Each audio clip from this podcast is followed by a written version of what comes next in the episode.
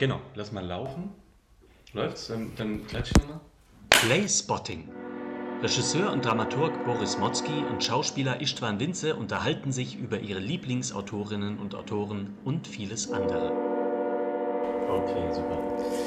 Herzlich willkommen, back again sozusagen, Istvan, zu einer neuen Folge Playspotting, nachdem wir ja sozusagen eine kleine vorgezogene Sommerpause gemacht haben, in der die verehrte Hörerschaft aber mit Lyrikfolgen versorgt wurde. Man klingt jetzt schon so wie ein SWR2-Moderator am Nachmittag. Am Kamin. Am Kamin im Sommer. Ähm, ja, herzlich willkommen zurück. Heute haben wir uns einen ganz großen vorgenommen, an dem man A nicht vorbeikommt und B auch gar nicht vorbeikommen will. Istvan, um wen geht's? Es geht um William Shakespeare, weltweit wahrscheinlich einen der meistgespielten Autoren, an dem, wie du sagst, man ja gar nicht vorbeikommt, auch weil er so oft wieder von anderen Autoren aufgenommen wurde und natürlich, weil es auch ganz viele Verfilmungen gibt und weil er archetypische Stoffe selber aufgegriffen, aber auch selber geschaffen hat, ne, die bis heute eigentlich nachwirken. Ich glaube, wenn jemand gar keinen Schimmer von Theater hat äh, oder auch jemand in 100 Jahren nochmal irgendwie mit äh, dem Begriff Theater konfrontiert wird, Shakespeare ist wahrscheinlich so das Synonym, was äh, ähm, der größte gemeinsame Nenner ist, äh, sozusagen, Ja. äh, den irgendwie alle mal gehört haben, mit was in Verbindung bringen. Und das ist, wie du sagst, natürlich hat das was damit zu tun, dass er sehr, sehr viel adaptiert äh, worden ist, bis heute viel gespielt wird. Es hat auch damit zu tun, dass er schon damals alte Stoffe adaptiert hat, verschriftlicht hat ähm, seine Version daraus gemacht hat. Und hat, es hat natürlich damit zu tun, dass äh, seine Stücke eben die großen, ja, man sagt es so oft, aber hier ist es wirklich zutreffend, universellen und zeitlosen Themen behandelt hat, die da eben sind, äh, äh, Lieben, äh, Sterben, Krieg, Machtmissbrauch, ne, seine, seine Herrscherdramen, wie seine Komödien, wie seine äh, ja, Liebesgeschichten, sage ich jetzt Ja. mal. Dadurch ist er einer der, der ganz, ganz Großen und gleichzeitig ist hinter diesen Shakespeare immer ein Fragezeichen zu stellen, ne? weil diese Autorenschaft ja bis heute auch mit wilden Mythen berankt, umrankt ist sozusagen. Ja, es gibt, es gibt natürlich unheimlich viele Theorien, die besagen, dass der Mensch, der eben als William Shakespeare in der Zeit gelebt hat und der da eben auch ein Eigner war des, des Globe Theaters, also der eben in verschiedenen Dokumenten auftaucht, dass der nicht der gleiche Mensch gewesen sein kann, der diese ganzen Stücke und äh, Versepen und Sonette geschrieben hat, weil das angeblich eben ein, eine sehr viel größere Bildung und sehr viel größere Erfahrung voraussetzen würde. Behaupten viele, deswegen gibt es unglaublich viele Theorien, wer das, also dass es vielleicht irgendwelche Menschen aus dem Hochadel gewesen sein könnten. Der- Ein Earl of Oxford ist, glaube ich, einer der populärsten Varianten, ähm, die unter einem Pseudonym geschrieben haben oder die diesem Menschen Shakespeare eben auch Geld gegeben haben, damit sie den Namen verwenden können und ihre Sachen dann herausgeben können unter einem falschen Namen. Äh, Bis hin, glaube ich, auch zu der mittlerweile schon, schon lang verworfenen Theorie, dass es ein anderer bekannter Autor der damaligen Zeit war, wie zum Beispiel Christopher Marlowe. Ne, das wurde auch mal irgendwie kurze Zeit Ja. angenommen, wo man sich auch fragt, warum. Also, Ja, was ja. hätte Christopher Marlowe davon gehabt? Mehr Ruhm vielleicht? Er- Aber das ist eine andauernde Diskussion in der Forschung tatsächlich bis heute und ist natürlich auch wieder ganz interessant, weil man, glaube ich, es nie so richtig begreifen kann, wie ein einzelner Mensch eben so ein Riesenwerk und so ein, so ein ne, Unvergleichliches geschaffen hat. Das, das steckt ja, auch so ein bisschen dahinter. Ja, wobei es natürlich auch das große Glück ist eben bei Shakespeare, dass diese Bücher, äh, also diese Stücke so relativ konzentriert eben erhalten geblieben sind. Ne? Wir haben ja bei vielen anderen Autoren aus der Zeit und, und natürlich auch aus den Zeiten vorher, sind eben nur ganz kleine Fragmente des Werks erhalten. Ja? Ja. Das, bei Shakespeare haben wir ja Ich habe gerade nochmal geschaut, es sind bisschen- 38 Dramen, ungefähr, sagt man. Genau, 38 genau. Also bei, Dramen. bei zwei, drei ist Ja. man sich nicht sicher, ob er sie komplett alleine geschrieben hat oder zusammen mit anderen Autoren. Dann gibt es natürlich noch die, ist ja ein großer Lyriker auch gewesen, Ja, die Sonette, klar, die Sonette. 154, wenn man jetzt mal so Zahlen reinwerfen will. Ja. Und äh, die Sonette sind ja, ähm, wären fast auch wiederum eine, tatsächlich eine eigene Lyrikfolge wert, weil, weil die ja auch ganz großartig sind und auch bis heute immer wieder neu adaptiert, äh, ähm, vertont worden sind. Also auf die Bühne ähm, am BE ja, zum Beispiel. Robert Wilson, ne? Gekommen sind. Genau. Ja, und auch, ja, auch äh, die Popmusik, Brian Ferry hat ein wunderbares Album aufgenommen. Ja. Ähm, zum Beispiel mit den Sonetten. Also man sieht, es ist ein wirklich unbeschreiblich großes Oeuvre. Ja. Und diese, dieses Anzweifeln, also ich komme ja immer wieder auf meinen geschätzten Georges Simenon zurück, der ja ungefähr 400 Romane geschrieben hat. Mhm. Da weiß man es auch nicht so ganz genau, weil teilweise bewusst unter Pseudonym, also gerade das äh, frühe pornografische Werk. Ähm, und da ist es ja auch so, dass man zeitweise dachte, hat der doch noch irgendwelche ähm, sozusagen Mitschreiberlinge beschäftigt, damit er das stemmen kann. Ja. Äh, also es gibt vom, vom Fellini, glaube ich, auch den Ausspruch, ich wusste gar nicht, äh, als ich dem begegnet bin, dass es den wirklich gibt. Ich dachte immer, Simenon sind viele. Und so sind Shakespeare auch viele und so sind die, die Stücke vielseitig und für damals natürlich auch, wenn man es so ein bisschen vergleicht, sie sind, es sind wirklich Volksstücke im, im guten Sinne, Ja. ne? im besten Sinne. Genau. Sie sind, sie sind also thematisch sehr vielschichtig, ne? Ja. Auch gesellschaftlich vielschichtig. Es gibt äh, auch immer Figuren aus allen Gesellschaftsschichten Ja. eigentlich. Und sie sprechen auch sprachlich eben Menschen aus allen Gesellschaftsschichten an. Ja. Also es gibt dann immer sowohl die, sage ich mal, die Witzchen unter der Gürtellinie. Ja, äh, die, die sogenannten Rüpelszenen. Ne? Genau, die, die, für, für, Rüpel, das, ja. für die einfachen äh, Tagelöhner, die, die da unten im Theater standen. Dann gibt es natürlich auch philosophische Diskurse, die dann nur Menschen verstanden haben, die, die eben entsprechend eine Universitätsausbildung oder so hatten, die in den oberen Rängen dann auch saßen, weil sie wahrscheinlich mehr Geld hatten. Man muss sich auch die Rezeption auch nochmal so vorstellen, dass zum Beispiel in dem ja wirklich hervorragend, würde ich jetzt behaupten, rekonstruierten Globe Theater in London, Ja. das man ja bis heute besuchen kann, war das ja wirklich wie ein Volksfest. Absolut. Das war ja nicht eine Theaterrezeption, wie wir sie heute doch eher, sage ich mal, gewöhnt sind, jetzt vom Stadt- und Staatstheaterbetrieb, Ja. dass man ja äh, doch reingeht und eigentlich still äh, etwas anschaut und rezipiert, äh, ne? also wie, wie das vielleicht auch bestenfalls im Kino Ja. eine Zeit lang üblich war. Nein, da war es wirklich so, dass gerade gerade auch die Schichten, die jetzt irgendwie ähm, nicht so eine Vorbildung ähm, da brauchten, dabei gegessen haben, getrunken haben und kommentiert haben. Also das, was uns ja manchmal heute noch nervt, wenn dann doch ein Abonnent neben uns sagt, oh, guck mal, jetzt geht er nach links. Ja, genau. Das war Oder damals... Texte vorliest, Ja, die irgendwo genau. publiziert werden. Also, Naja, 1968, aha. Ja, was war denn damals? Oder auch, auch doch auch bei Liebelei, was in Eisenach, als ich drin saß selbst, hörte ich einen, der immer alles kommentierte. Also du hast dir irgendwie Wein geschenkt, schenk doch Wein ein. und ich dachte so, ja. Und dann, ich dachte, irgendwann ist es eine Beschreibung, weil seine Frau nichts sieht, aber es war gar nicht so. Also, okay, diese, aber dieses Kommentieren und dieses auch, auch ähm, was, was wir ja eigentlich aus der Rezeption vom Kinder- oder Kasperltheater kennen, also auch wirklich mitfiebern. Ja. Nein, Vorsicht, da hinten hat er sich versteckt, das Krokodil kommt. Ja. Ja.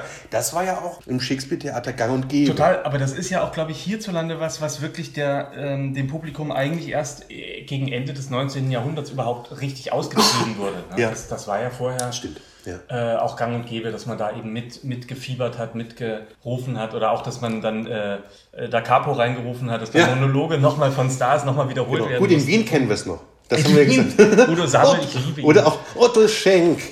Ich liebe. So dass die Aufführung dann fünf Stunden gedauert haben. Genau.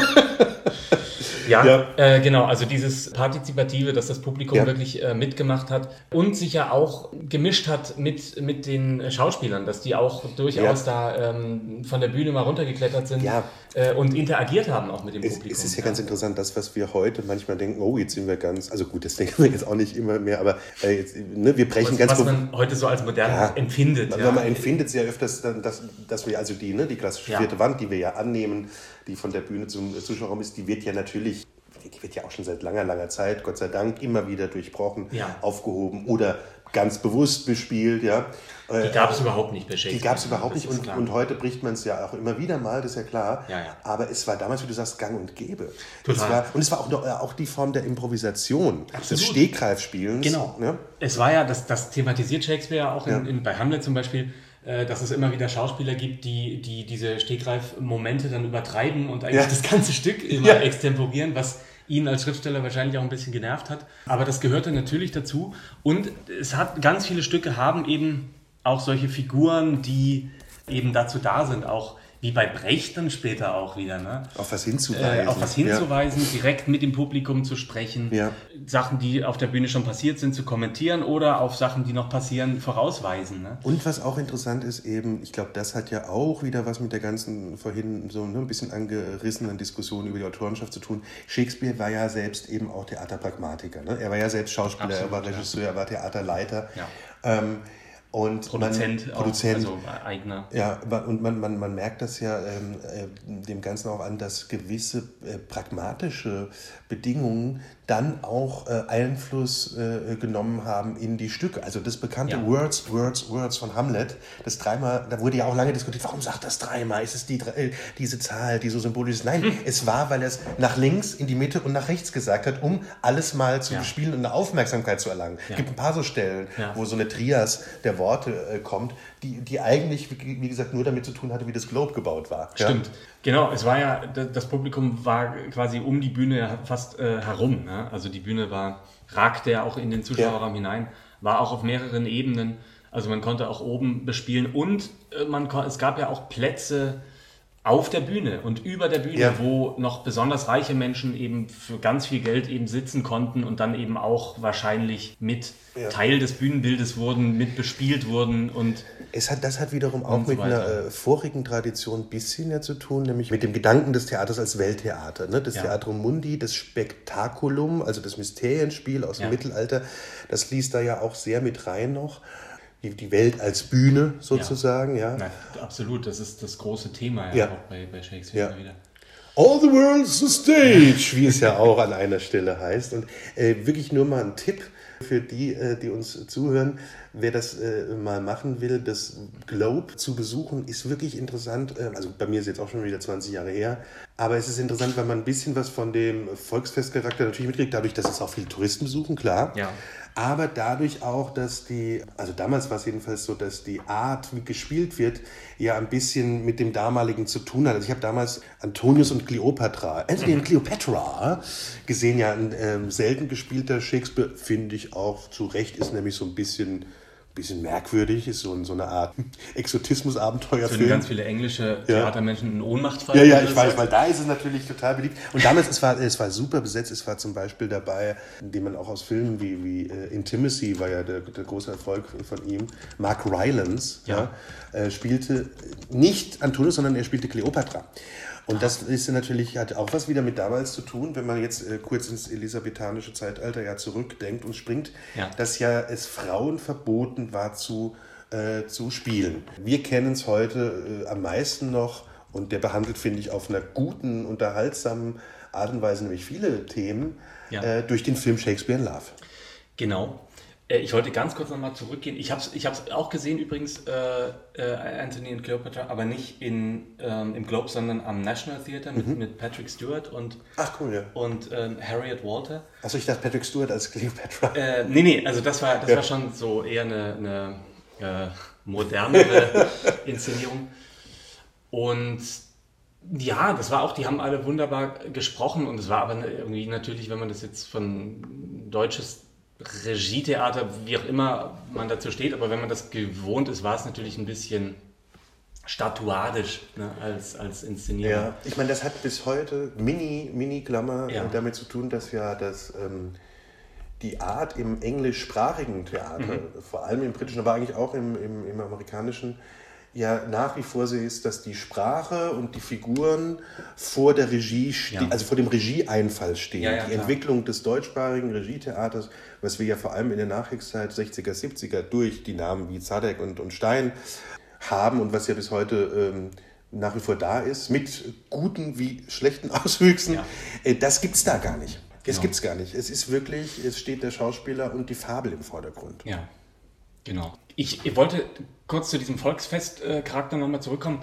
Das ist ja auch, muss man sich das so vorstellen, dass die, das Globe zum Beispiel stand ja innerhalb eines riesigen Vergnügungsviertels. Ja? Das, also es war ja außerhalb der, des Londoner Stadtgebietes und da, dadurch nicht eben dieser sehr streng äh, puritanischen, moralischen Herrschaft der, der englischen, äh, also der äh, Londoner Stadtregierung unterworfen. Und dort reihte sich eben ein, ein Wirtshaus an Bordell, an äh, Glücksspiel, Hölle und äh, eben auch Theater und eben auch so Tierhatzanstalten und sonst was. Ja, also eigentlich die damalige Reeperbahn. Die, ja, könnte man so sagen, genau. Und man musste aber im Prinzip nur über die Themse setzen. Also es war auch ganz nah eigentlich am, am ähm, Stadtzentrum äh, von London und vermutlich war eben, wie du ja sagst, war das Globe auch natürlich ein Wirtshaus und auch die anderen Theater dort. Da wurde permanent eben Bier und, und Essen wahrscheinlich serviert, während man es angeguckt hat. Und es, es hat sicher auch eine, eine, Rolle gespielt, dass dort auch Musik gemacht wurde, während der Stücke, nach den Stücken, vor den Stücken. Und dass es auch so akrobatische Spielleute und eben Menschen gab, die dort noch eben Darbietungen anderer Art vorher und währenddessen äh, gegeben haben. Und, das, äh, genau. ja, ja, und man muss auch immer dran denken, dass natürlich ähm, die, die ganze Schauspielerei, wir hatten das bei Molière schon mal kurz angerissen, ja wirklich auch natürlich äh, in, in, in den höherstehenden Kreisen äh, ja als, Gauk, als Gaukelei, äh, Gauklertruppen abgetan wurden. Ne? So. Also ich finde ja. ja. wirklich, dass diese, diese Thematiken, was ich gerade meinte mit dem Shakespeare in Love, ne? Die, das, das macht der Tom Stoppard, der ja nun auch ein bekannter Autor ist und der ja auch das äh, wirklich sehr witzige Stück äh, Rosenkranz und Güldenstern sind tot, also eben ja. auch eine Fortschreibung oder Überschreibung vom Hamlet als Komödie sozusagen ja. gemacht hat, aus der Sicht eben der beiden Rosenkranz und Güldenstern. Das macht er mit Shakespeare in Love äh, sehr, sehr gut, weil er ja einerseits eine ganz unterhaltsame Love-Story da äh, bildet, die ja mit Romeo und Julia gemixt ist, aber er bringt diese Themen rein. Also man sieht das Spektakel, man sieht aber auch das damalige London, man sieht genau das, was du beschrieben hast, äh, man sieht auch natürlich, wie gesagt, diesen, diesen Umgang, warum dürfen da Frauen nicht spielen, man sieht auch die verschiedenen Schichten, man sieht auch die, die dann natürlich wiederum diese Schreibblockaden des, des Schriftstellers. Ja. ja. Äh, du hast ja gespielt vor zwei, drei Jahren in, bei diesen in Kling, äh, Klingenburg. Klingenburg, genau. genau also ja. auf der Klingenburg. Ja. ja. Genau, also man, man darf es natürlich nicht zu historisch äh, nee, er genau, äh, natürlich. sehen, er, er nimmt nee. sich da auch große Freiheiten, aber ja. genau, wie du sagst, es ist natürlich, oder auch der Film, ja. ist es natürlich eine Möglichkeit, sich so ein bisschen diese Zeit mal rein zu, rein zu versetzen. Ja, und, ja. Wie du sagst, so ein bisschen wie bei Tarantino, dass es eine eigene Geschichtsschreibung ja, teilweise genau. wird, aber genau. trotzdem so ein bisschen dem näher zu kommen auf eine unterhaltsame Art, ja. finde ich, ist der Stoff echt gut. Ja. So, weil er ja auch eben, und darüber kann man auch noch, bevor wir dann in die Stücke mal reintauchen, ein bisschen reden, nämlich auch so die Parallelitäten der anderen Autoren aufzeigt. Es taucht ja Christopher Marlowe auf, ne? Und äh, Shakespeare in dem Film ist immer ganz genervt, wenn die alle Marlowe aus Marlows Faust ja. äh, äh, da was äh, vorsprechen Monolog, wenn er die Schauspieler zusammenstellt. Genau, Marlowe war ja auch sehr populär. Ja, war eigentlich erstmal bekannter sogar als ja. Shakespeare damals, ja. ja. Und also Marlowe taucht auf als ein, ein sehr arroganter Typus, ja, also ein Kontrahenten totaler. Es gab aber auch zu der Zeit, das taucht auch noch im Film, etwas jünger als Shakespeare, John Webster. Das mhm. ist äh, im Film ja ein, ein Gassenjunge, der, äh, der, der dann Stimmt. auch ja ähm, die, die, die, bei ihm mitspielt. Ja, und auch die Paul ja verrät, ne, dass da ja. eine Frau mitspielt. Ja und der so ein fieser Typ ist, der da immer Ratten und sowas dabei hat. Das ist John Webster, der ja für seine Grausamkeiten in seinen Stücken äh, berühmt wurde, wenn man denkt an das bekannteste ist wahrscheinlich die Herzogin von Malfi. Ja. Ähm, und, äh, und dann gibt es eigentlich noch einen, ne? aber es gibt noch einen, den wir auch erwähnen müssten. Das ist Ben Johnson. Ja. Ben Johnson, der ja zum Beispiel mit einer Komödie wie Volpone so ein bisschen was, das hatten wir glaube ich auch schon mal gesagt, so ein bisschen was wie, wie der Molière im Geizigen oder im Eingebaldeten Kranken gemacht hat, so eine Typenkomödie. Ne? Total vermutlich an die Commedia dell'arte angelehnt, ne, mit diesen Figuren, äh, Archetypen. Italienische Truppen, Commedia dell'arte Truppen sind ja in der Zeit auch in, in England unterwegs gewesen. In London auf jeden Fall am Hof und haben Shakespeare auch teilweise beeinflusst. Und Ben Jonson hat da eine sehr schöne Passung aus so einem alten, aus einer alten lateinischen Vorlage, ne, glaube ich, diesen Volpone-Stoff gemacht. Die Figuren haben alle Tiernamen, ne, ja, sind genau, auch alle genau alle fies. Es gibt überhaupt ja. keine, keine Sympathieträger eigentlich. Ja. Alle auf ihren Vorteil bedacht. Und ähm, ja, so diese Geschichte um einen alten Mann, der seinen Tod oder sein Sterben vortäuscht, um zu sehen, wie sich Äh, die wie anderen die verhalten. anderen Alle sind auf seine verhalten, genau. Erbe Alle schlafen. sind eigentlich, genau. Und er ist aber auch ein. Schwein, dass ist er die auch- halt auch genau. so verarscht. Ne? Ja. Ähm, Im Massaker von Paris ist tatsächlich doch Marlow. Ich habe schnell Ah ja, in einem großen Buch nachgetippt, äh, ge- geschaut, sozusagen. Okay, ähm, das ist so ein bisschen, ne, also der Kontext, das ist äh, äh, das elisabethanische oder heute so bezeichnete elisabethanische Zeitalter ist natürlich ein Zeitalter der Umbrüche. Das kann man vielleicht noch Der Umbrüche, äh, genau. Es ist, ist natürlich so die Schnittstelle vom Mittelalter in die Neuzeit hinein. Ja, also es gibt äh, parallel gibt es eben noch so alten Volksglauben, Aberglauben, äh, Glaube an eben Elfen oder ja, äh, böse Geister und so weiter. Und gleichzeitig gibt es aber die ersten durch die Renaissance aus Italien wissenschaftlichen Erkenntnisse. Medizin, äh, in der Medizin gibt es unheimlich viele Fortschritte, die aber noch gar nicht so durch die ganze Gesellschaft natürlich durchgesickert sind. Und das ist natürlich auch was, womit immer alle oder viele von, von Shakespeares Stücken spielen, ja, also diese, diese Widersprüche, das ist überhaupt Widersprüche, es ist was Tolles bei, bei Shakespeare, weil alle Stücke auch davon durchzogen sind, ja, auch die Figuren teilweise. Ja, äh, es ist nicht so, also man kann ihn nicht so ganz pur fassen, sondern eher in seiner Komplexität. Also ist interessant, er ist komplex und Ambivalenz und gleichzeitig hat er eben auch diese, also leichte, populäre Verständlichkeit. Das Genau. ist eine ganz geile Mischung. Also in der, in der klassischen Musik hat man es, das ist bestimmt äh, jetzt auch zum, zum äh, weiß was ich, wie vielen Male wiedergekäut müssen, aber man hat das ja immer über Mozart gesagt, ne? diese, diese äh, ober, scheinbar oberflächliche Struktur, das ist ja die meisten Menschen erstmal als was, was Schönes wahrnehmen Ja. und auch so nebenbei heute dann ja hören können und gleichzeitig, wenn man das sich natürlich kompositorisch anschaut, ist ja irrsinnig toll und klug äh, Ja. komponiert, strukturiert ist. Das ist so ein bisschen der Vergleich. Ja, ich glaube, der Vergleich ist ja auch nicht neu, aber der stimmt eben auch noch. Das, das ist ähnlich beim Shakespeare. Ja? Ja. So, deshalb ähm, ist der bis heute ähm, auch so beliebt. Und jetzt kommen, jetzt kommen wir doch mal zu ein paar Stücken vom Barden, wie er auch genannt wird, der ja aus Stratford kam oder wie deine ehemalige Schauspiellehrerin gesagt hat, Sie hatten sich mal darauf versteift, dass er aus Stanford kam Man. und war sich vollkommen sicher. Stanford. Und wir hatten damals auch noch keine Smartphones, dass wir schnell nachgucken konnten. Aber ihr habt schon immer wieder gesagt, aber war er nicht Weil er, aber ich dachte immer, er kommt aus Stratford upon Avon. Nein, aus Stanford.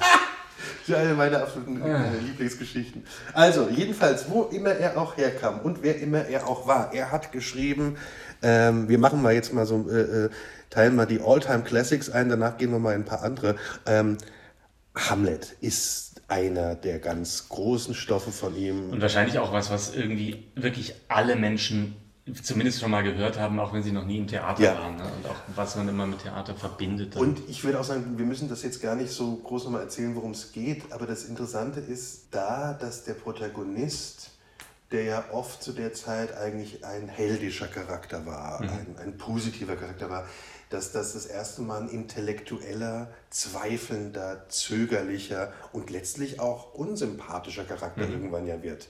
Äh, Reich Ranitzky hat damals gesagt mal, ähm, wenn ein Stück so losgeht, dass der Vater als Geist erscheint, könnte man sofort aufhören zu lesen. So ein Quatsch wird aber dann ganz gut.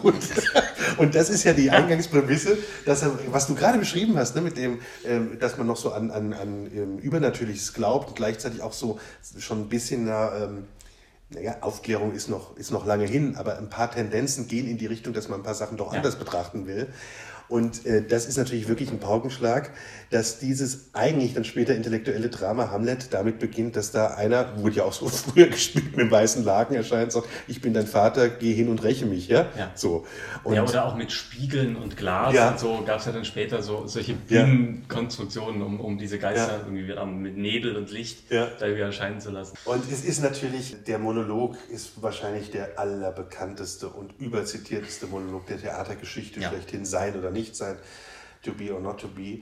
Und, aber auch das ist was, ich habe vor kurzem, äh, ähm, anderes Thema, habe ich mich nochmal so ein bisschen beschäftigt mit Oskar Werner, äh, weil ich in Liechtenstein war und da dieses Haus äh, gesucht habe und nicht gefunden habe. Und äh, dann habe ich mir ein paar Rezitationen angehört und das ist ja nun bei Oskar Werner auch 50, 60 Jahre her, dass der so ähm, mehrmals und einmal wohl sehr, also einmal mit einer großen positiven Kritikenlage bis heute, Hamlet gespielt hat. Und wenn man sich das anhört, ist es schon toll, weil der das nochmal ganz anders greift. Natürlich wurde jahrelang das ja auch äh, pathetisch totrezitiert. Deklamiert, ja. ja. deklamiert. Äh, wenn man den Werner hört, der dann sein Oh, nicht? Nein? Weißt du, so, also nochmal in was anderes geht, was Ja. Suchendes. Ja. Und heute wird man es ganz anders oder macht man es ganz anders. Aber es ist natürlich einer der großen Monologe aus dem Grund, weil er, ja, die Frage natürlich, die wir uns ja immer mal wieder stellen, nach der Daseinsberechtigung, nach dem Sinn des Lebens stellt. Und ähm, ja, nicht zuletzt ist dadurch auch Hamlet so bekannt. Es steckt viel drin. Äh, es ist auch ein Stück über Theater mit der Mausefalle. Ja, Ne? ja, ja, klar. Genau. Äh, da- Also Shakespeare hat, schreibt ja immer auch über das Theater sozusagen. Ja, und äh, in ganz, ganz vielen Stücken gibt es, also Sommernachtstraum äh, und, und Hamlet sind vielleicht die, die bekanntesten, gibt es ja auch so Theaterstücke im Theater sozusagen. Und aber auch in den anderen Stücken, wo das nicht der Fall ist, ähm, thematisiert das trotzdem immer. Ja. ne? Also wenn es um auch wenn es um Verkleidungen geht oder Verstellungen oder wie auch immer. Der Kniff ist natürlich hier schön, weil er ja wirklich hier auch ein handlungsbeförderndes Element Ja. ist und nicht nur ein nebenbei, ne, erzählt Ja. noch eine Metaebene, sondern Hamlet, äh, äh, ganz kurz vielleicht zur Erinnerung, lädt ja diese Schauspieltruppe ein und äh, probt mit ihm dieses Stück Mausefalle. labert vor allem. Was auch sehr lustig ist, ja, er labert sehr viel. Aber er macht es ja um äh, seinem Onkel, äh, der ja mit seiner Mutter seinen Vater äh, abgemurkst hat, Genau. äh, das vorzuspielen. Ne? Diese Schierling-Szene, dass der Schierling ins Ohr geträufelt wird und Ja. damit äh, entlarven die sich, weil da die Masken fallen. Und also Hamlet ist schon sehr klug äh, auch konstruiert. Ich finde es ja auch eine ganz, also beim ersten Mal sehen oder lesen, hat mich das auch echt äh, beeindruckt, dass der ähm, Polonius, ne, der Vater von Ophelia, doch so zufällig, aus Versehen abgemurkst wird auch wiederum. Der ist doch hinter diesem Vorhang und Hamlet erwartet jemand anderen und Ja. sticht den einfach tot. Ja. Bis eben dazu gehend, wie auch, also das ist ja das, was ich meine, wo, wo die Hamlet-Figur von diesem zweifelnden Intellektuellen irgendwann ja auch zum, zum, zur wirklich negativen Und- und- äh, ja. Figur wird, dass er ja letztlich Ophelia in den Tod treibt. Mhm. Ne? So. Ähm, es ist ja auch ein Stück, natürlich eben durch den, durch den Mord an, an dem Vater, also der ja schon vorher passiert ist, über, über Königsmord ne? Ja. und die, die Probleme, Vatermord die, generell, ne? Vatermord Ja. auch, genau. Nee, aber ich meine jetzt auch auf so einer monarchischen Ah, ja, ja. ähm, Ebene nochmal, weil Shakespeare ja auch für äh, natürlich immer für den Hof schreiben musste, weil diese Truppe, wie alle Schauspieltruppen, die eben in oder bei London gespielt haben, ja unter so einem adligen Patronat eben sein mussten, ja, und er hat natürlich da, er hat ja auch unheimlich viele Historiendramen, die, da reden wir jetzt gar nicht so viel drüber, geschrieben, die eben die englische Geschichte behandeln, möglichst so, dass immer das, das aktuelle ähm, Tudor-Königshaus dann äh, am Ende gut, gut davon kommt oder gut aussieht. Ne? Ja, also Hamlet ist hier eben ein, ein Beispiel. Was kann passieren, wenn äh, jemand den von Gott eingesetzten Monarchen tötet? Dann Ja. geht eine Welt unter, sozusagen. Ja. Ein, eine Warnung. Also ich finde auch, dass der Hamlet, ich meine, der ist im Deutschen ja auch durch die, da kennst du dich ja auch nochmal gut aus, ne? durch die ja, jahrelang ähm, kursierende, romantisierende Schlegel-Tieg-Übersetzung äh, Ja. teilweise in ein komisches Pathos gerückt. Es gibt ja bis heute, ähm, das ist wirklich ein, eine, eine, eine Übersetzungsarbeit, die sich ja immer wieder lohnt. Wir haben ja tolle Übersetzungen von Thomas Brasch zum Beispiel, der das ja wirklich ähm, nicht umgeschrieben hat, aber trotzdem im Ganzen wirklich eine Entschlackung verordnet Ja. hat. Er hatte eine tolle äh, Romeo und Julia, kommen wir auch drauf zu sprechen gleich, äh, Fassung gemacht Ja. damals. Beispielsweise, die, die natürlich viel heutiger ist. Es gibt ja auch von Frank Lorenz Engel, der vor kurzem erst verstorben ist, gibt es ja auch tolle Fassungen und es gibt ja noch tausend andere zu, äh, zu Heiner. Müller hat auch eine schöne Hamlet-Fassung geschrieben. Stimmt, ja. Ähm, also abgesehen von der Von Hamlet-Maschine. der Hamlet-Maschine natürlich, die ja auch nochmal ein Teil Das ist. kann, ja, ja, wie- weil du Schlegel-Tieg sagst, die, die Romantiker und also vorher noch die, die Stürmer und Dränger haben natürlich Shakespeare groß gemacht in Deutschland. Auch, Ja. weil, weil es sie so interessiert hat, eben weil es was nicht Klassisches war, sozusagen, weil er sich überhaupt nicht um die, um die klassische Doktrin sozusagen geschert hat. Er kannte sie ja auch noch nicht. Ja, und, und, und, und, äh, äh, um, um, um die Aristoteles äh, Dinger, weil, weil er ist- wild wuchernde Nebenhandlungen Ja. hatte. Also das, Ähm, das, was die Stürmer und Dränger ja geliebt haben, das Ausufernde, Genau. das keine Grenzen kennende, das, Das- im Hier und Jetzt äh, entwickelnde, genau, das, das da ist er natürlich Beispiel für, ja. Und obwohl es in, in diesen ganzen Editionen, die wir jetzt, die wir jetzt haben, hatte natürlich eine, eine Fünf-Akt-Struktur. Äh, er hat es aber nicht so geschrieben. Ja, das sind alles, das sind Später spätere, verordnet, ne? ähm, genau, das hat man später dann versucht, da so reinzupressen. Aber eigentlich hat er, sind es einfach nur Szenenfolgen. Also er hat eine Ja. Szene nach der anderen geschrieben. Ganz oft sind es ja so pragmatische Szenen, wo dann irgendwie zwei Diener sich unterhalten, damit sich ein König eine Rüstung anziehen, also der, Schauspieler von dem König eine Rüstung anziehen kann oder so Ja. ne? im Hintergrund. Naja, das, das ist was, was wir ja vorhin auch sagten, weil man natürlich auch ähm, daran immer wieder sieht, dass er ähm, wusste, worüber er, also äh, er kannte die, die Maschinerie, Ja. Theater, er kannte eben das Er Pragmatische. kannte die, genau, die Ja. Maschinerie. Und äh, er hat natürlich auch Leuten mh, Rollen auf dem Leib geschrieben. Ja? Also man sieht, man kennt ja die Zusammensetzung von, von seiner Truppe in verschiedenen Zeiten ganz gut. Und man, man kann daran auch festmachen, wie sich verschiedene, also zum Beispiel die Narrenfigur, wie die sich verändert im Laufe der Zeit, weil es eben für zwei oder mehrere verschiedene Schauspieler eben jeweils ähm, geschrieben worden ist. Ja. Und der eine konnte eben ein bisschen besser Witzchen machen und tanzen. Ja. Und der andere war eher so ein Philosoph, ein Ja. älterer Mann, der sich nicht mehr so gut bewegen konnte. Ja, aber letztlich, wir könnten beides erzählen. ja, wunderbar. Romeo und Julia ist wahrscheinlich äh, auch eben wieder Hamlet, eines der ganz großen Bekannten. Ich glaube, wenn irgendjemand, wenn es um un unglückliche Liebe geht oder äh, bis Liebe, Liebe, die zum Tod führt und trotzdem über den Tod hinaus reichen soll, dann ist immer der Vergleich. Ah ja, wie bei Romeo und Julia. Und Romeo und Julia äh, kommt auch vor in der, in der Gemengelage sozusagen des Shakespeare-Love-Stoffes. Romeo und Julia ist ja eine Geschichte, die in Verona spielt. Oftmals übrigens ist, äh, das ist auch der damalige Exotismus von Shakespeare, ne? Ja. Ein bisschen, beziehungsweise es ist interessant natürlich, Italien. Italien Ja. zu nehmen als, als äh, Land, aber es gibt ja, Ja. auch, also Also er hat natürlich auch einfach ganz, ganz viele Vorlagen immer Ja. geplündert, die von, von Renaissance-Dichtern aus Italien stammten. Genau, und da, das ist ja der Fall bei Romeo und Julia. Ne? Genau. So bis heute kann man ja auch dieses Haus besichtigen. Ja, ne? Dieses angeblich. angebliche Haus, Genau. klar. Aber die Touristenmassen, ich, wir waren letztes Jahr da mit den Kids und es ist ja wirklich, äh, selbst jetzt da letztes Jahr zu den, zu den koronalen Zeiten, Ja. immer eine Riesenschlange und dann gibt es irgendwie noch die Julia-Statue, die man berührt hat jahrelang oder dann noch Geld da in den Brunnen wirft Ja. und dann kann man da vom Balkon schauen und, die, und diese bekannte Balkonszene sozusagen nachbilden, dass das natürlich alles... Ja, es ist ein bisschen natürlich auch wie bei Karl May, dass Ja, äh, genau. Shakespeare da Ja. über Sachen geschrieben hat und dann Menschen immer dann auch in dieser, in dieser Autorschaftsdebatte irgendwie sagen, ja, aber dieser Mann kann ja unmöglich da als, als einfacher Händler äh, kann er ja gar nicht dieses ganze Detailwissen haben. Also es ist natürlich, einerseits hat er eben Detailwissen aus, aus ganz vielen stofflichen Vorlagen oder Ja. aus Gesprächen vielleicht mit anderen Menschen, die, Ja. die gereist sind. Dann gibt es ja auch Jahre bei Shakespeare, wo man nicht genau weiß, was er gemacht hat. Also es kann durchaus sein, dass er mal in, in Italien war. Und dann ist es auch, es geht ja nicht um die historische Nee, äh, und, Korrektheit. und das, das äh, spiegelt sich ja schon an, an diesem schönen Begriff Böhmen liegt am Meer. Ja. Ja. also, dass er natürlich Ja. da auch sich völlige Freiheit nimmt oder ihn das, das, diese geografischen Sachen auch gar nicht so interessieren. Ja. Oder dass auch in Wien dann äh, die, die Herrscher äh, alle spanische Namen haben, weil er wahrscheinlich irgendwie wusste, dass es die spanischen Habsburger gibt oder so. Also Das, das interessiert ihn gar nicht, das ist ja auch gar nicht wichtig. Ne? Total.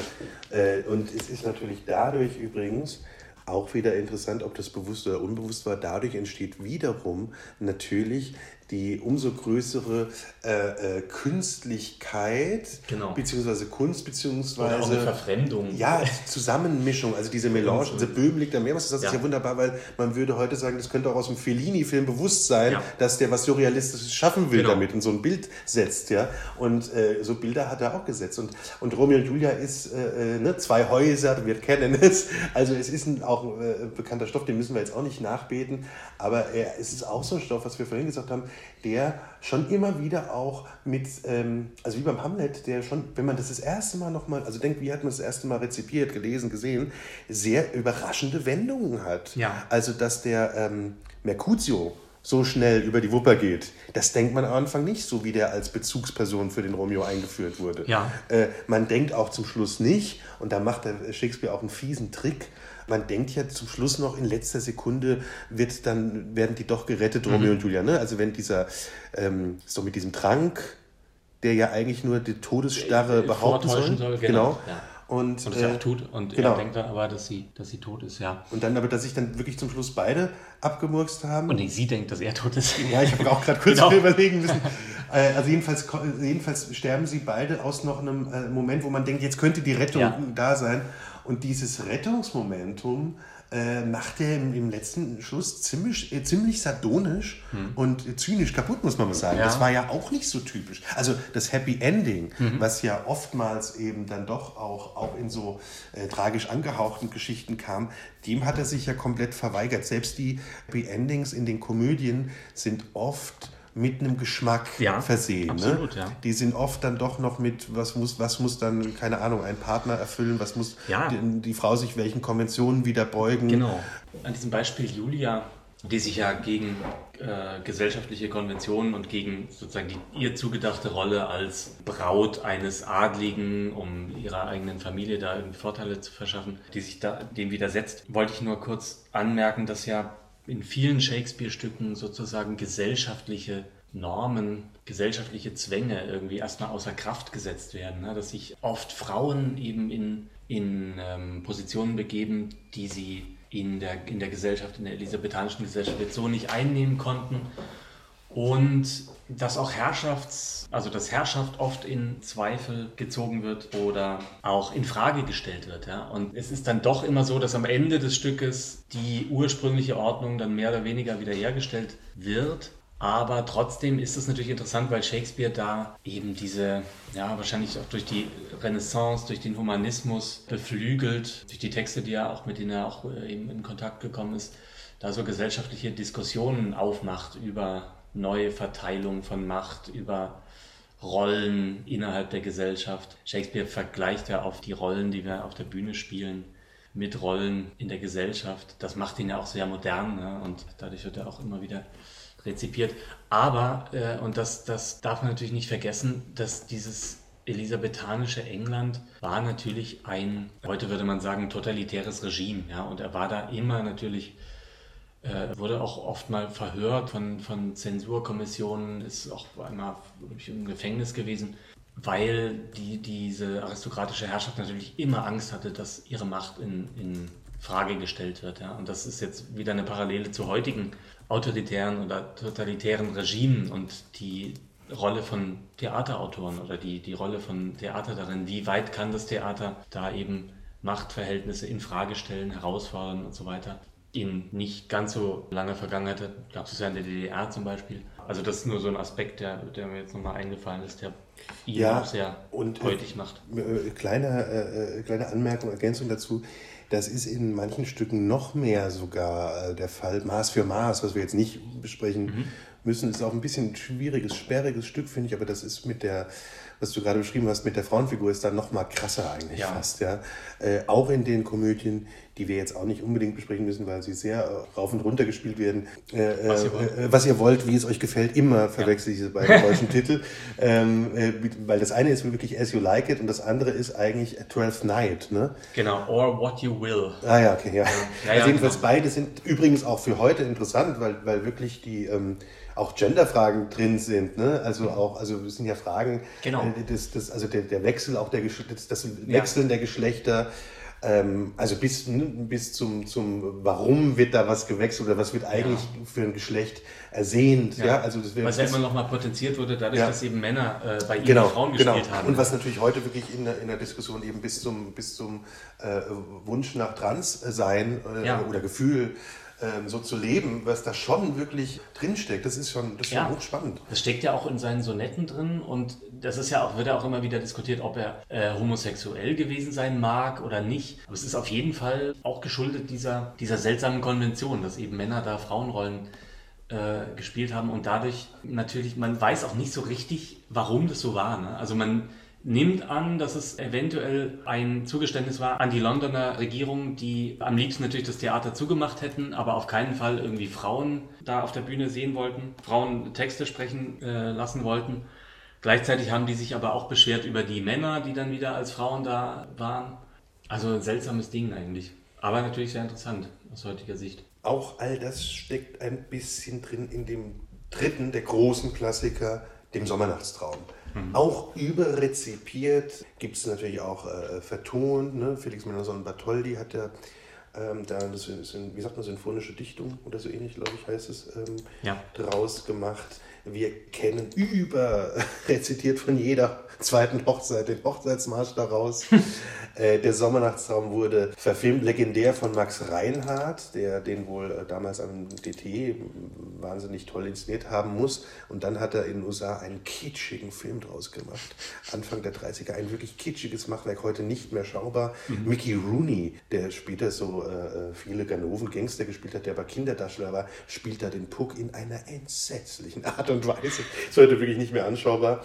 Äh, der Sommernachtsraum wurde dann, also wird sowieso oft verfilmt oder oft auch abgefilmt, ist theatermäßig darstellbar gemacht. Äh, es gibt ihn auch in einer Hollywood-Verfilmung Ende der 90er mit äh, Michelle Pfeiffer, Kevin Klein und übrigens Max Wright, das war Willi aus Alf. Wir erinnern uns. ja. Und ähm, natürlich die, die äh, Midsummer Night's Sex Comedy äh, von, von Woody Allen. Ne? Das, und das finde ich wiederum natürlich, als, ja klar, als Woody Allen-Fan, das finde ich eine schöne Geschichte. Und da haben wir auch wieder eine, ähm, eine eigene Erfahrung mitgemacht, denn die Stimmt. Midsommer nach Sex Komödie hat äh, Helene ja damals in Eisenach inszeniert und du hast den Woody Allen Charakter genau, gegeben. Ja. Ne? war, eine, war eine schöne ja, das hat Spaß gemacht. Kiste so, ja. Ja, ja ähm, also der Sommernachtstraum, der steckt eben voll dieser Themen, auch Geschlechterwandeln, ähm, Sehnsucht nach, nach dem gleichen Geschlecht oder nach dem anderen, ja. Tierwesen, Fabelwesen, ja, genau, Elfenwelt, äh, unsichtbare Welt, reale Welt. Ja. Und äh, ich muss sagen, äh, es ist ja immer, immer so die Sache, also den Hamlet, das haben wir vorhin ja gesagt, den würde ich gern wiedersehen. Romeo und Julia ist mir so ein bisschen ab, äh, ausgelutscht, sage ich jetzt mhm. mal. Ja. Und beim Sommernachtsraum geht es mir aber noch mehr so. Den Sommernachtsraum, das hat aber auch immer damit was zu tun, wie hat man ihn wo gesehen. Also die zwei Verfilmungen sind nicht so empfehlenswert, die ich gerade angeführt habe. Dann habe ich den übrigens auch mal in Darmstadt gesehen. Wir hüllen den Mantel des Schweigens darüber, wer das gemacht hat. Aber ich weiß, es war, es ist auch wieder fast 20 Jahre her, deshalb ähm, alles gut. Aber ich weiß, dass das, äh, ähm, ich habe damals Christian, einen befreundeten Dramaturgen, besucht und ich war wirklich erschrocken über den Sommer. Vielleicht auch, weil ich damals irgendwie voller Idealismus dachte, man muss es anders machen. Ich weiß es nicht. Aber also den Sommernachtstraum habe ich irgendwie auch sehr oft gesehen. Ich habe ihn auch leider äh, öfters dann doch von so, ne, auch wieder äh, irgendeine doch eher Laiengruppe spiels, äh, ja, im, im Innenhof und dazu wird Wein verkauft, wo ich dachte, lasst uns doch lieber nur den Wein trinken. ähm. Also gut, man sieht, das sind so die Classics und äh, vielleicht kommen wir zu einem Stück, was uns, glaube ich, beide wiederum sehr beschäftigt und was wir wirklich, glaube ich, gern sehen, machen würden. Richard III. Ja, ganz tolles Stück. Äh, übrigens wahrscheinlich das einzige von diesen Historien, von den sogenannten Historiendramen, ja, wo, wo Shakespeare eben die englische Geschichte äh, auf die Bühne bringt, was heute noch eine Rolle spielt. Ne? Ja, er hat War, viele ja. dazu geschrieben, hm. wie du sagst. Es gibt ja auch einen Richard II, der wird seltener gespielt. Es gibt die Heinrich-Stücke. Ähm, unzählige. unzählige. Äh, da gibt es übrigens, eine, äh, ja, damals fand ich es gut, eine tolle Verfilmung von Kenneth Branagh, der ja auch nochmal für eine große Shakespeare-Renaissance und Popularisierung ja. in den 80er, 90er in England als junger Spieler und Regisseur und so ein bisschen Shakespeare-Wiedergänger, ich glaube, so hat er sich auch inszeniert, gesorgt hat. Der hat den äh, Heinrich V. toll äh, verfilmt. Mhm. Und er hat auch eine ähm, Komödie, über die können wir vielleicht nachher auch noch kurz sprechen. Viel Lärm und Nichts. Much Ado About Nothing. Mhm. Toll verfilmt, fand ich. Damals. William Shatner hat auch eine schöne äh, Henry-Monologe mal aufgenommen. Oh, das, das höre ich mir nachher an, weil Shatner, gerade im Sommer mit einer Flasche Weißwein, das, da geht's gut ab. Ähm, genau, aber jetzt bleiben wir doch kurz bei dem Richard ja. III. Warum ist das so ein tolles Stück? Also ist ich, was mich daran fasziniert, äh, zwei Sachen, die haben miteinander zu tun.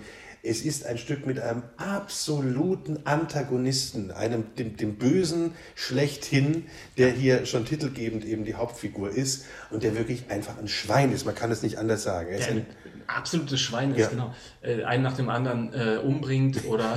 Und in der größten Szene, lange zitiert, wirklich die, die, die, die mit die schlimmste Widerlichkeit ja. ist eigentlich, äh, wenn er ähm, ja, Anne. Anne am Sarg ihres Mannes anmacht. Ja. Also er hat eigentlich ihren Mann gerade umbringen lassen und er hat die Frechheit in einem zudem schlimmen Bagger-Move, ja, würde man heute sagen, wirklich äh, die Frau, also die frische Witwe, da äh, ganz, ganz widerlich, ganz direkt, ganz unverstellt sich auch als Mörder preisgebend Ja. anzumachen. Das ist aber eine legendäre Szene, Ja, die toll- auch toll. Pate steht für, ähm, später gibt's gibt's ja die Überschreibung Arturo Ui von Brecht. Mhm. Der Arturo Ui ist ja auch eine Art Richard III Wiedergängerfigur, die sich dann mit Hitler und El Capone mixt. Ja? Aber schon, wenn man das jetzt sich anhört, das alles steckt im Richard III drin. Ja. Also da sind die großen Diktatoren, die großen, also großen Anführungszeichen, die widerlichsten Diktatoren und Gangster reingemischt. Ja, Ne? aber Ui- la lettre. Ja, genau. Das stimmt, stimmt. Ja, später dann schon. Aber Ui ist ja noch anders als Richard, finde ich. Am Anfang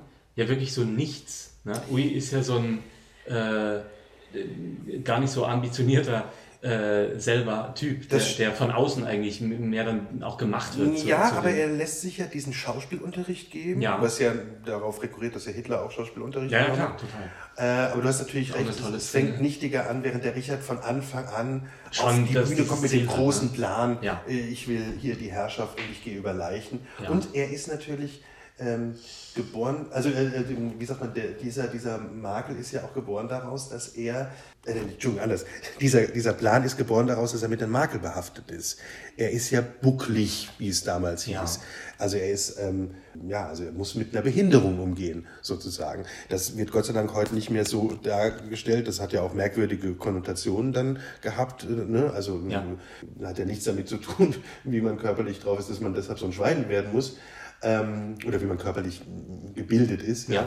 So, aber ähm, ich weiß noch, beim Georg Hensel im Spielplan fängt der erste Satz an der Plotzusammenfassung, Richard ist hässlich, deshalb wird er böse. Äh, bisschen hat es natürlich miteinander zu tun, dass er sich eben auch von der Umwelt ab, äh, äh, abgestoßen, ausgestoßen Ja. empfindet. Ich meine, was Gott sei Dank eben nicht mehr so ist, dass es heute mit, einem- mit einem umgeschnallten Buckel gespielt wird, Ja, ja, so wie wir es sehen können bei Laurence Olivier 1951 in der. Verfilmung.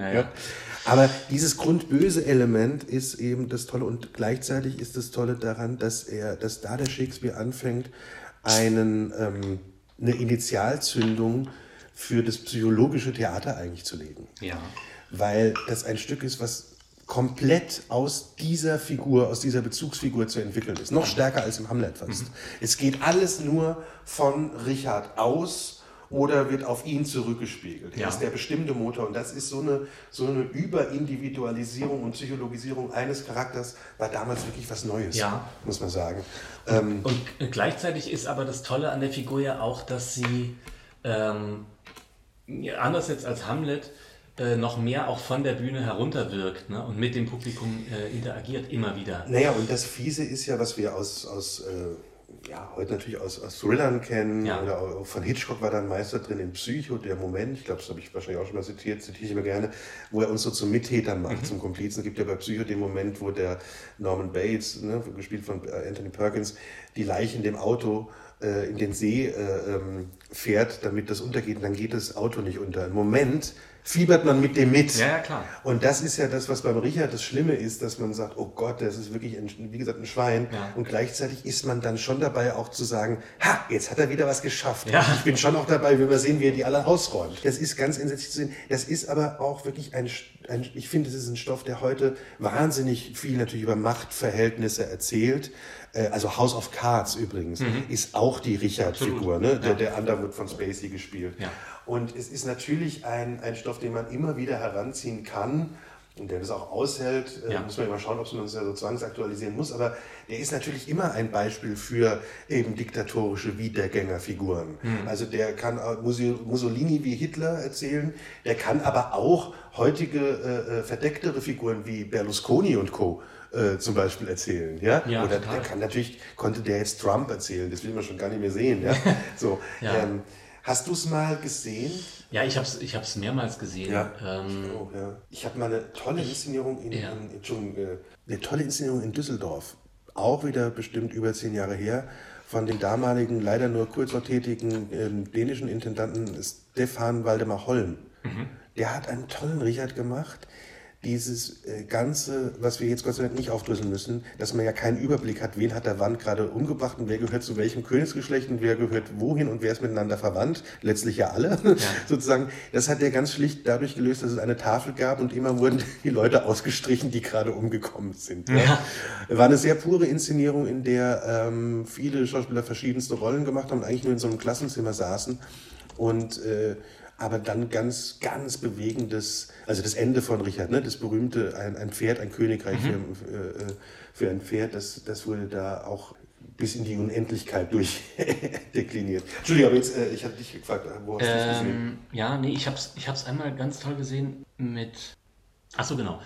Ähm, also ich habe es einmal gesehen, äh, das war eine, eine Inszenierung aus Zürich ähm, von Stefan Pucher äh, mhm. inszeniert. Weil die Inszenierung fand ich irgendwie boah, ein bisschen schwierig, ein bisschen über, überladen, aber der ähm, äh, Robert Hungerbühler ah, war ja. fantastisch als, als Richard. Natürlich, natürlich ein, ein, ein, für den Richard prädestinierter ja. Spieler, wie, wie sowieso äh, das natürlich eine Rolle ist für ganz große. Übrigens habe ich es auch, um ganz kurz noch ja. mal reinzuspringen, äh, auch mal in Darmstadt gesehen, äh, mit unserem geschätzten Kollegen Matthias Kleinert. Stimmt. Der das toll gespielt hat. Ja, so. genau die Inszenierung auch darüber den Mantel des Vergessens. Äh, ich habe es dann nochmal gesehen mit ähm, in Dresden am Staatsschauspiel mit, äh, mit Tom Quast. Das war auch sehr schön als mhm. Richard. Und äh, das war in so einem, ich glaube, einem Olaf Altmann äh, Bühnenbild, mhm. also ganz abstrakt mhm. und sehr schlicht auch, äh, aber super. Die, seine Opfer sind immer, es waren ganz viele so Klappen auf der Bühne und er hat die dann immer erschossen, ganz plötzlich. Und die sind da, diese Klappen sind aufgegangen und die Leute sind ungebremst sozusagen nach unten gefallen. Das sah äh, ziemlich krass aus. Also das haben die irgendwie mit dann mit ähm, Matratzen auf der Unterbühne äh, gelöst. Ich habe sie in Mainz übrigens auch mal gesehen unter ja. unseren Vorgängern. Also das war ja die Intendanz Matthias Fontheim, der es auch selbst inszeniert hat. Und das ja. war eine tolle Inszenierung, muss ich sagen. Das mhm. ist auch wieder, ähm, man merkt irgendwie, ist alles bei mir 15, 20 Jahre her. Ja. Ja, das stimmt nicht ganz, wahrscheinlich so 15 Jahre her gewesen, äh, mit Katharina Knapp, mhm. die du vielleicht auch kennst, noch mhm. als Richard. Ach, stimmt, genau. Äh, ja, die ja. das toll gemacht hat. Also die Besetzung war jetzt gar nicht so klar damals, und es war, aber sie hat es einfach super gemacht, muss man jetzt wieder mal mit der Distanz sagen. Ja. Äh, wurde damals ja auch diskutiert, warum spielt sie es jetzt. Ähm, und das Tolle da war auch eigentlich der, der Einfall des Bühnenbilds der komplett aus ähm, ähm, naja, so einer Erdlandschaft, Torflandschaft bestand, die im Laufe des Stückes halt eine richtige Schlammschlacht ja. im wahrsten Sinne des Wortes wurde. Damals, glaube ich, so ein bisschen Gosch inspiriert, der ja nun auch ähm, Ah, Macbeth müssen wir eigentlich auch noch drüber reden. Ja, ja, stimmt. Ne, der die legendäre Macbeth-Inszenierung gemacht ja. hat, äh, äh, blutig und schlammig und, und nackig sozusagen.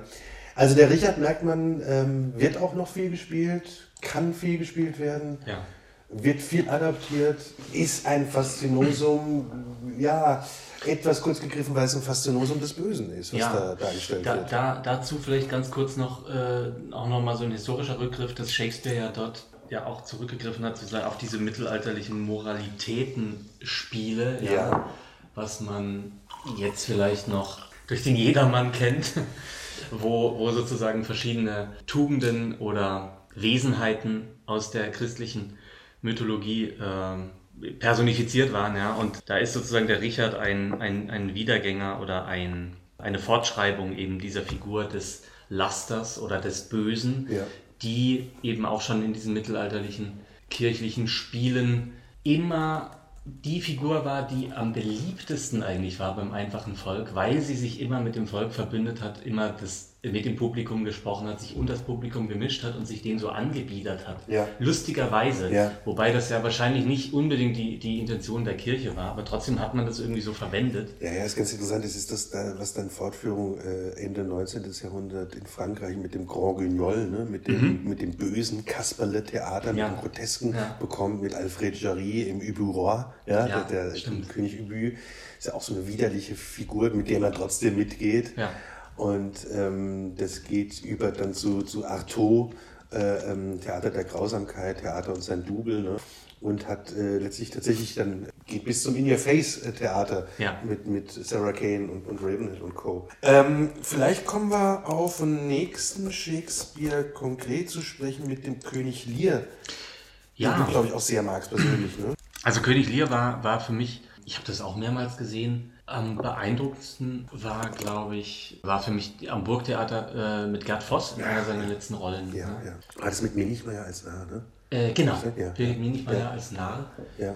Wirklich toll, die beiden. Und ja, das ist auch ein Stück wieder, was so ganz vielschichtig ist. Ja. Und was man auf so viele unterschiedliche Weise natürlich auch lesen kann. Ein weises Stück, ne, Ja. muss man sagen. Es geht ja um diesen alten Mann, der da versucht, ne, rauszufinden, äh, äh, welche seiner Töchter ist die richtige, der ihn am meisten liebt. Oder ja, so, ja, aber so. das macht er ja auch, also was ja erstmal irgendwie nett und, Ja. und äh, okay klingt, aber das macht er auch auf so eine unangenehme, Ja, bisschen ekelhafte und selbstverliebte Art. Total, also Weise ist nicht der alte, alte Ja, weiße Mann, genau. sondern Weise ist das Stück, weil es nämlich erzählt, dass da jemand so in so in, ja, in überpatriarchalen Strukturen so verhämmert und verbiestert und verkleistert ist. Das ist eben interessant. Der Shakespeare war wirklich ein moderner Beobachter, muss, muss man immer wieder sagen, wenn man das gerade so durchspricht. Und natürlich eine Traumrolle für Gerd Voss, der ja, äh, finde ich sowieso nach wie vor einer der wirklich tollsten Schauspieler war, die ich irgendwie mal auf einer Bühne sehen durfte. Ich habe ihn leider nicht im Shakespeare gesehen, ich habe ihn äh, im Faust äh, gesehen, ich habe ihn dann noch bei ein paar Podiumsdiskussionen gesehen, aber der ja auch, der Voss hat das eigentlich vereint, was auch so ein, finde ich, geilen Shakespeare-Schauspieler dann ausmacht im besten Sinne, dass der eine Lust an Sprache hat, dass die Sprache ihm schmeckt, Mhm. trotzdem ja nicht manieriert wird äh, oder, oder selten manieriert wird und dass aber gleichzeitig eine irrsinnige Vitalität im Körper Ja. und Überraschungsform und noch- Wendigkeit. Noch im Alter. Ja, ja, und immer wieder neue, Neuartigkeit sich zu entdecken und Bereitschaft hat. So. Und, und sehr zirzensisch auch ist, weil der, der Shakespeare-Schauspieler, was wir ja vorhin auch gesagt haben, natürlich aus diesem Volksstückhaften auch Ja. kommt. Diesem direkten, auch dem Umgang mit dem Publikum. Das alles hat natürlich ein Gerd Voss äh, mit sich Ja. gebracht. Und äh, was, also was mich an dem, an dem, an dem Lier ähm, so, so interessiert, darüber habe ich auch meine, äh, meine Magisterarbeit geschrieben, aus der ich kurz zitieren möchte. Nee, keine Angst. Bring kurz die 15 Bände rein! was, was in dem Lier, was man da gar nicht so vermutet vielleicht oder was äh, gar nicht so an der Oberfläche immer ist, es steckt unheimlich viel drin in diesem Stück. In fast jeder Szene wird es irgendwie be behandelt. Das ist wieder die Theatralität der Gesellschaft und auch wie sozusagen Macht durch äußere Zeichen hergestellt wird. Also wie Macht in Verbindung steht mit einer bestimmten Kleidung mit, einem, mit einer bestimmten Körperhaltung, mit äh, eben Zeichen wie Krone und Zepter und äh, wie diese einzelnen Figuren, also wie Lear, der ja dann später auf seine Macht verzichtet, äh, seinen Mantel ablegt. Dann äh, gibt es ja diese beiden Brüder, äh, Edgar und, und Edmund. Und ich verwechsel die mal, aber ich glaube, Edmund ist der Böse, äh, der sozusagen, äh, stimmt das? Äh, ja, ne? Ja, ich glaube. Äh, also die, die Kinder von, von Gloucester, der Edmund, ist, glaube ich, aus einem nicht legitimen, also aus einem Verhältnis mit, mit einer nicht-Adligen. Und er versucht sich aber dann in ähnlicher Weise wie der Richard, wieder haben wir auch eine, eine schöne Parallele. Er verbündet sich auch wie- wieder mit dem Publikum, redet wieder mit dem Publikum, sagt dem Publikum, was er jetzt als nächstes für einen bösen Schachzug machen will äh, oder wie er sich jetzt wieder verstellt, was er sich jetzt für Klamotten anzieht, um äh, dann wieder was darzustellen, was er eigentlich nicht ist. Und äh, bei Lear haben wir dann später auch so eine Szene, wo er, wo er ja so eine Gerichtsverhandlung nachspielt. Ein Gericht ist ja auch was, was sehr viele theatrale Aspekte hat. Also wenn man sich jetzt noch heute die Richter anguckt, die diese albernen Roben tragen, oder in England haben sie ja sogar nach Perücken auf oder sind äh, gepuderte Perücken teilweise. Und also sind so viele Überbleibsel noch aus einer alten Zeit. Das geht ja bis hin zurück zu steinzeitlichen Gemeinschaften, wo, wo Schamanen angefangen haben, sich äh, in einer bestimmten Weise zu kleiden und Tänze aufzuführen und so weiter. Also dieses, diese archaischen, performativen, könnte man auch sagen, Elemente, die in unserer Gesellschaft vorhanden sind, findet man eben bei Lear in fast jeder Szene. Und bevor ich mich jetzt um Kopf und Kragen rede, äh, Vielleicht, vielleicht kann man kurz dazu sagen, Ähm, ja. es ist natürlich auch eine der großen Altersrollen Ja. generell im Theater.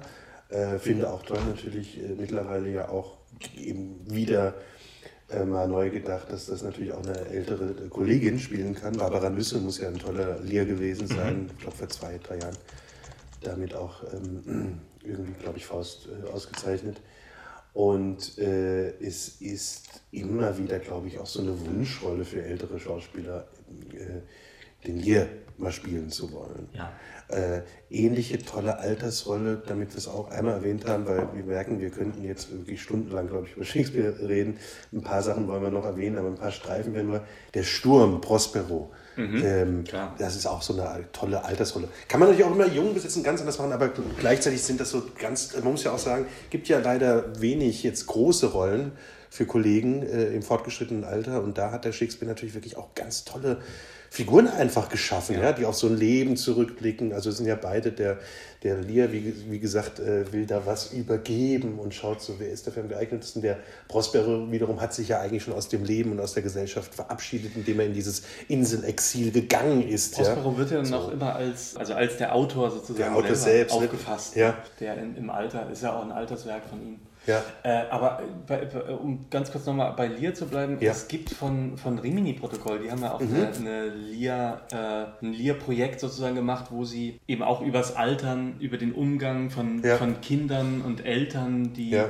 auch dement vielleicht werden oder immer wunderlicher im Alter und den Umgang damit. Äh, das war auch toll. Also das habe ich als Hörspiel mal gehört. Das Naja, die haben ja ähnlich äh, äh, wie das große Schiller-Waldenstein-Projekt, was damals von Schillertagen rauskam, auch wieder vor über 15 Jahren, wo sie ja eben das nach dem Wallenstein-Moment gesucht haben bei einem Ex-Soldaten, bei einem äh, Mannheimer CDU-Politiker, ja? Ja. also wo wird, wo kommt der Wallenstein-Moment des Scheiterns oder des innerhalb des Systems rausgekickt werdens, wenn man, wenn man verliert, ja? Ja. Wo kommt der durch? Also die haben natürlich interessante äh, Fortschreibungen oder auch wieder äh, P- Pastichos gemacht daraus. Wir, wir versuchen das jetzt mal ein bisschen vielleicht noch, mal, noch fast assoziativer zu machen. Genau. Du hattest nämlich, wir legen es ganz offen, von einem Stück gesprochen, was ich überhaupt nicht kenne. Coriolan. Ja, genau, Coriolanus, bekannt vielleicht am ehesten durch die Bühnenmusik oder die Ouvertüre äh, Coriolan von Beethoven, die ab und zu ja gespielt wird. Coriolanus ist eins, eins der Römerdramen. Ja. In Deutschland wird es wirklich ganz, ich habe es glaube ich nie auf dem Spielplan gesehen.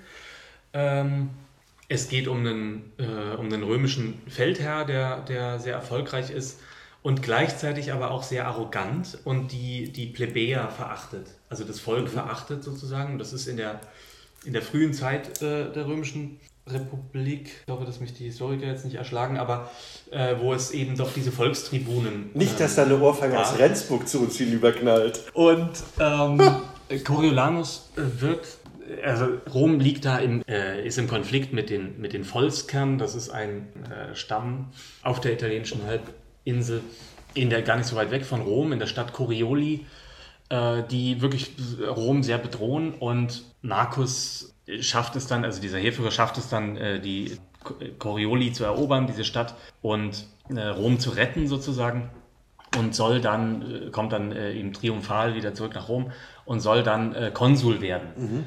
Und kann das aber nur schaffen, indem er vor den Plebejern und vor den Volkstribunen eben um deren äh, Stimmen wirbt ja, und muss sich denen sozusagen äh, anbiedern. Also muss das tun, was äh, Kanzlerkandidaten heutzutage machen müssen oder Präsidentschaftskandidaten, ja, sich mit Menschen auseinandersetzen, die überhaupt nichts mit dem eigenen Leben zu tun haben. Äh, und äh, also Dann noch Verständnis für die aufbringen. Verständnis für die aufbringen oder heucheln zumindest. Ja, ja, klar. Und äh, das bereitet ihm riesige Probleme. Das sagt er auch sein Freund. Er kann mit diesen Menschen nichts anfangen. Er, er findet die abstoßend. äh, und das ist vielleicht, er macht es dann später trotzdem. Es kommt dann letztendlich aber zu Problemen. Er wird dann, weil eben einige Volkstribunen gegen ihn rebellieren und ihn dann wieder als eben diesen abgehobenen Adligen darstellen, der er eben wahrscheinlich auch ist. Und äh, es ist jetzt immer mal wieder bei, bei Trump, haben das englische und amerikanische Menschen, haben da eben Parallelen gezogen. Trump ist es dann im, im Vergleich zu, zu Coriolanus aber eben ganz gut gelungen. Er hat es ja geschafft, irgendwie sich als äh, derjenige darzustellen, der gegen das äh, scheinbare Establishment, Establishment eben, ist, ja. obwohl er ja selber ein, ein, ein äh, Millionär ist, der Ja. äh, äh, ganz viele einfache Menschen natürlich übervorteilt hat und ausgepresst hat. Aber er hat natürlich durch gewisse, ähm, durch gewisse Taten, in Anführungszeichen, durch gewisse Arbeitsplatzschaffungen in Ja. gewissen Staaten, jedenfalls den Eindruck äh, vorgespiegelt, Genau. dass ja manche Menschen, die vielleicht auch ein bisschen ja, politikfern, stadtfern sind, ja dachten, der macht mal was. Das ist ja die, ne, das ist ja das klassische, eine der klassischen Waffen des Populismus. Genau. Also der, der naheliegende Vergleich mit den Autobahnen, den schenken wir uns jetzt. Ja, so. ja, ja, klar. Ähm, Was bei, bei Coriolanus, also was, was dann interessant ist oder oder was es dann auch zur, zur Tragödie eben macht, ist, dass er letztendlich eben es dann nicht schafft, also über seinen eigenen Schatten zu springen und, und sich da den, den Plebejern eben anzudienen, äh, sondern die beschimpft und dann eben aus Rom verbannt wird. Und er geht dann zu den Volskern, also zu diesem barbarischen Stamm und zieht dann mit denen gegen Rom. Also greift dann, wechselt sozusagen die Seiten und greift Rom dann an. Seine Mutter und seine Tochter, glaube ich, ist eine tolle Szene, versuchen ihn dann nochmal vor den Toren Roms umzustimmen. Und ähm, letztendlich wird er dann aber durch Intrigen bei den, bei den Volskern ähm, erstochen, findet dann den Tod. Also ein interessantes Stück. In England wird es relativ häufig gespielt. Ja, ist wirklich ganz interessant. Also ich bin ja selbst äh, da bestes oder schlechtestes Beispiel Ja. dafür, dass ich das Stück gar nicht kenne. Auch, auch qua Namen. Also als du dann gesagt hast, Beethoven Ouvertüre, ja, das Ja. äh, habe ich noch bei meinen Bernstein-Aufzeichnungen entdeckt. Äh, es haben Brecht hat das bearbeitet Mhm. und Heiner Müller hat es, glaube ich, oder hat was über Brecht geschrieben, der Coriolanus bearbeitet, im Zusammenhang, glaube ich, mit dem, mit dem Juni-Aufstand in der DDR.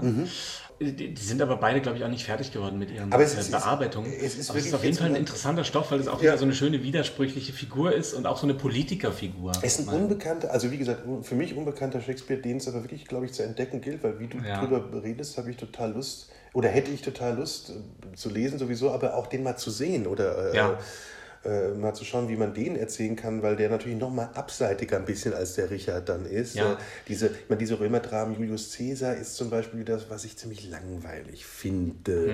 Hm. Äh, da gibt es ja auch noch eine bekannte Verfilmung von Mankiewicz aus den 50ern mit Marlon Brando. Ich glaube, deshalb ist sie noch bekannt, Mhm. weil äh, Brando den... Ähm, Brutus? Nee. Nee, ah, nicht, jetzt komme ich gerade nicht drauf, mit der großen Rede. Markus. Antonius. Marc. Anton spielt, genau, Ja, danke, genau. genau. Weil äh, Brando den Klar, also diese, diese Rede, ja. es gibt ein paar Genau. tolle, tolle Ja. äh, rhetorische äh, Ja, das ist Dinger ja da diese drin. äh, genau. bekannte Rede, die Aber- ja übrigens sehr witzig, finde ich, ähm, äh, äh, äh, parodiert wird in Manche mögen es heiß, wenn der Gangsterboss, der ja wiederum auch Ja. eine Art äh, Capone ist, Ja. diese Rede hält, aber, aber äh, eben ein bisschen äh, verdeckt. Äh, ja, und dann gibt es Pericles, was wir beide auch noch nicht so kennen, aber gerade den Tipp bekommen haben und da, glaube Ja. ich, auch mal reinschauen werden bald. Ähm, ja, Das Wintermärchen gibt es noch, ne, als äh, auch ein, ein äh, Alterswerk, Ja. ein sehr spätes, was aber auch eigentlich nie gespielt wird. Ja, jetzt Also wir schreiben noch ein paar, worüber ich eigentlich sehr gerne reden wollte, vor allem weil wir die Folge so nennen müssen. Was gibt's Neues auf dem Rialto? Wieder ein Stück, was in Venedig spielt. Der Kaufmann von Venedig. Stimmt. Und was mit der Figur Shylock, also dem, dem jüdischen Kaufmann Shylock, eine Figur hat, die auch schwer, in Anführungszeichen, kontaminiert werden konnte, weil sie sozusagen den bösen, ne, also ein, ein Paradebeispiel für die Rechten war eine Zeit lang, für den eben dem jüdischen Volk unterstellte Den äh, wuchernden, Geldgier, ja. Wucher.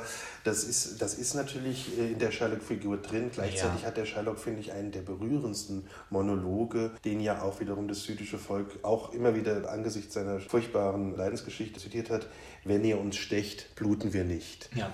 Und das ist übrigens ein äh, äh, Monolog, jetzt springen wir wirklich wild, aber sein oder nicht sein. Die große, vielleicht eine der größten Filmkomödien von Ernst Lubitsch, äh, dem wunderbaren jüdischen Filmemacher. Stimmt, ja. Äh, die zitiert, also da geht es ja um eine Schauspieltruppe in Polen, ähm, die plötzlich äh, sozusagen, um, um äh, ja, äh, den Fängen der Nazis zu entkommen, Nazis spielen muss.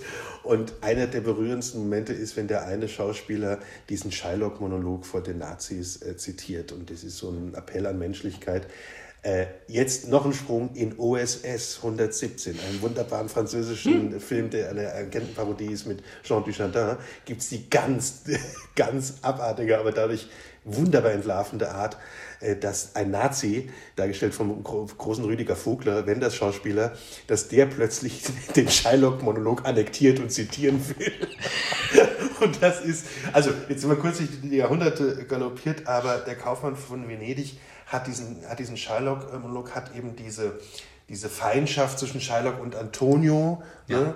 hat dieses bekannte äh, Pfund, Pfund, diesen Pfund Fleisch, was da gefordert glaube, wird, Pfund, ja.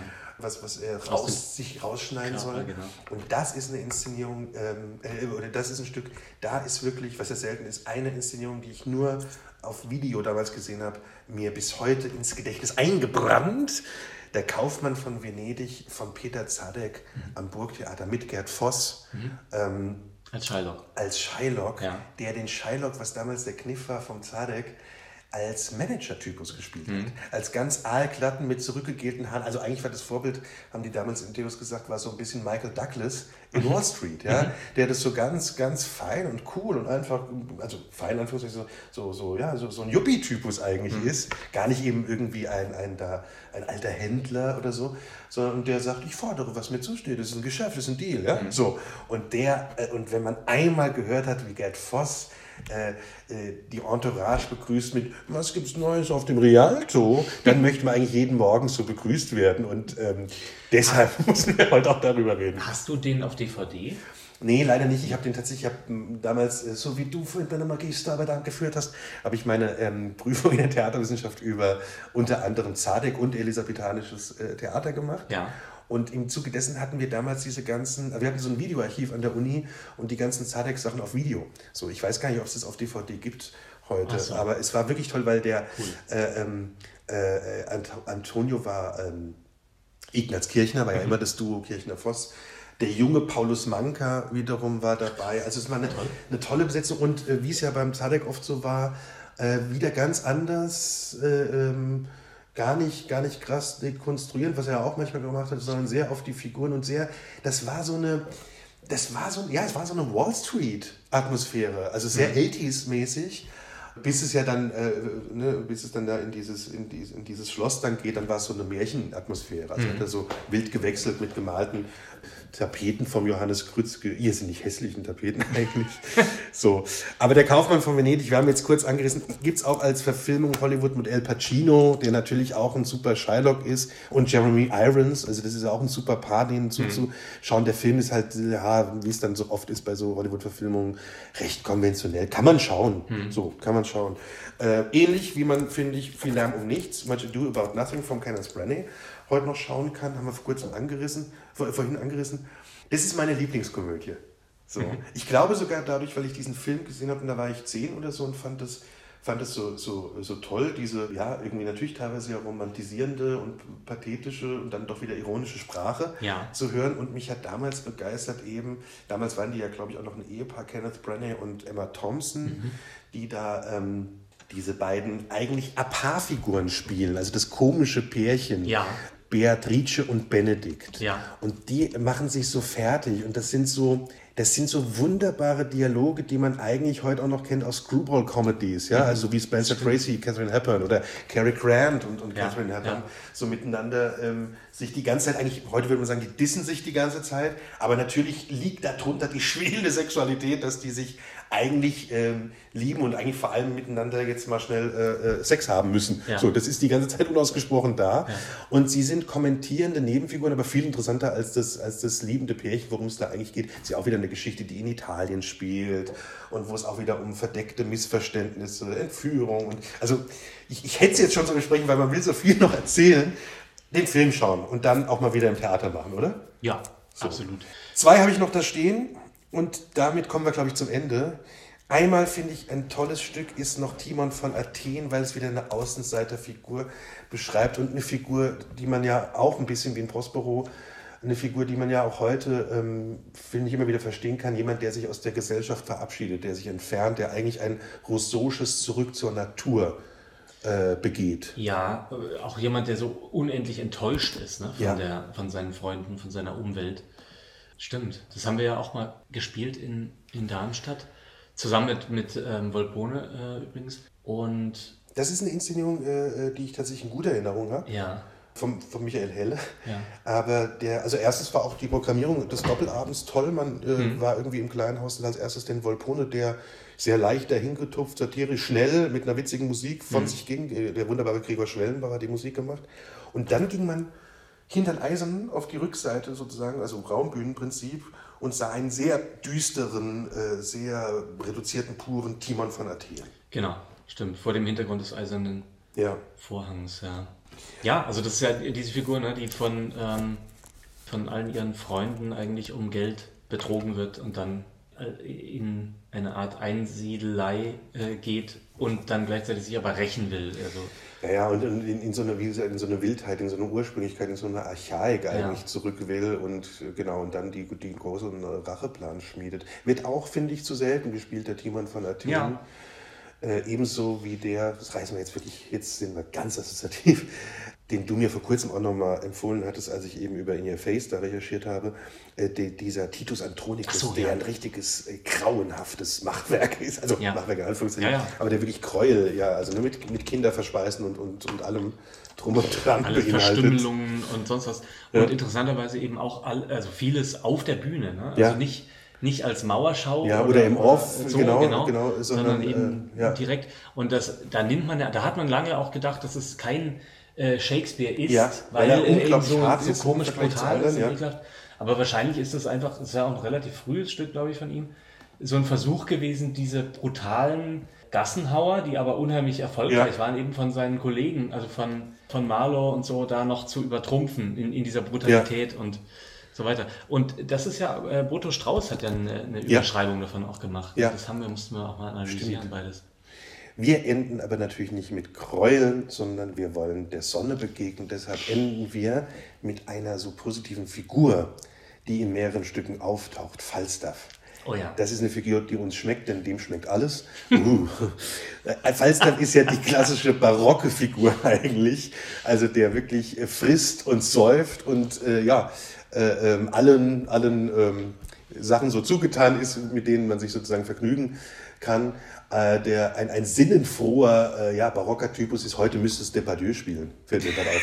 Heute müsste es sofort Depardieu spielen, Ja. der 14 Stunden lang Champagner säuft und danach zur Erfrischung mal ein Rosé sich reintütet. Ja, bevor er Ähm, zwei Wildschweine frisst. und, äh, Damals hat es äh, gespielt, oder, oder jedenfalls übrigens auch jemand, der viel für Shakespeare, finde ich, auch nochmal im Film und auch nochmal in, in einem Neudenken damals getan hat, war Orson Welles, der Mhm. ja auch äh, ein großer, Othello auch ein Stück, was wir nicht besprochen haben, was man dringend besprechen müsste eigentlich heute.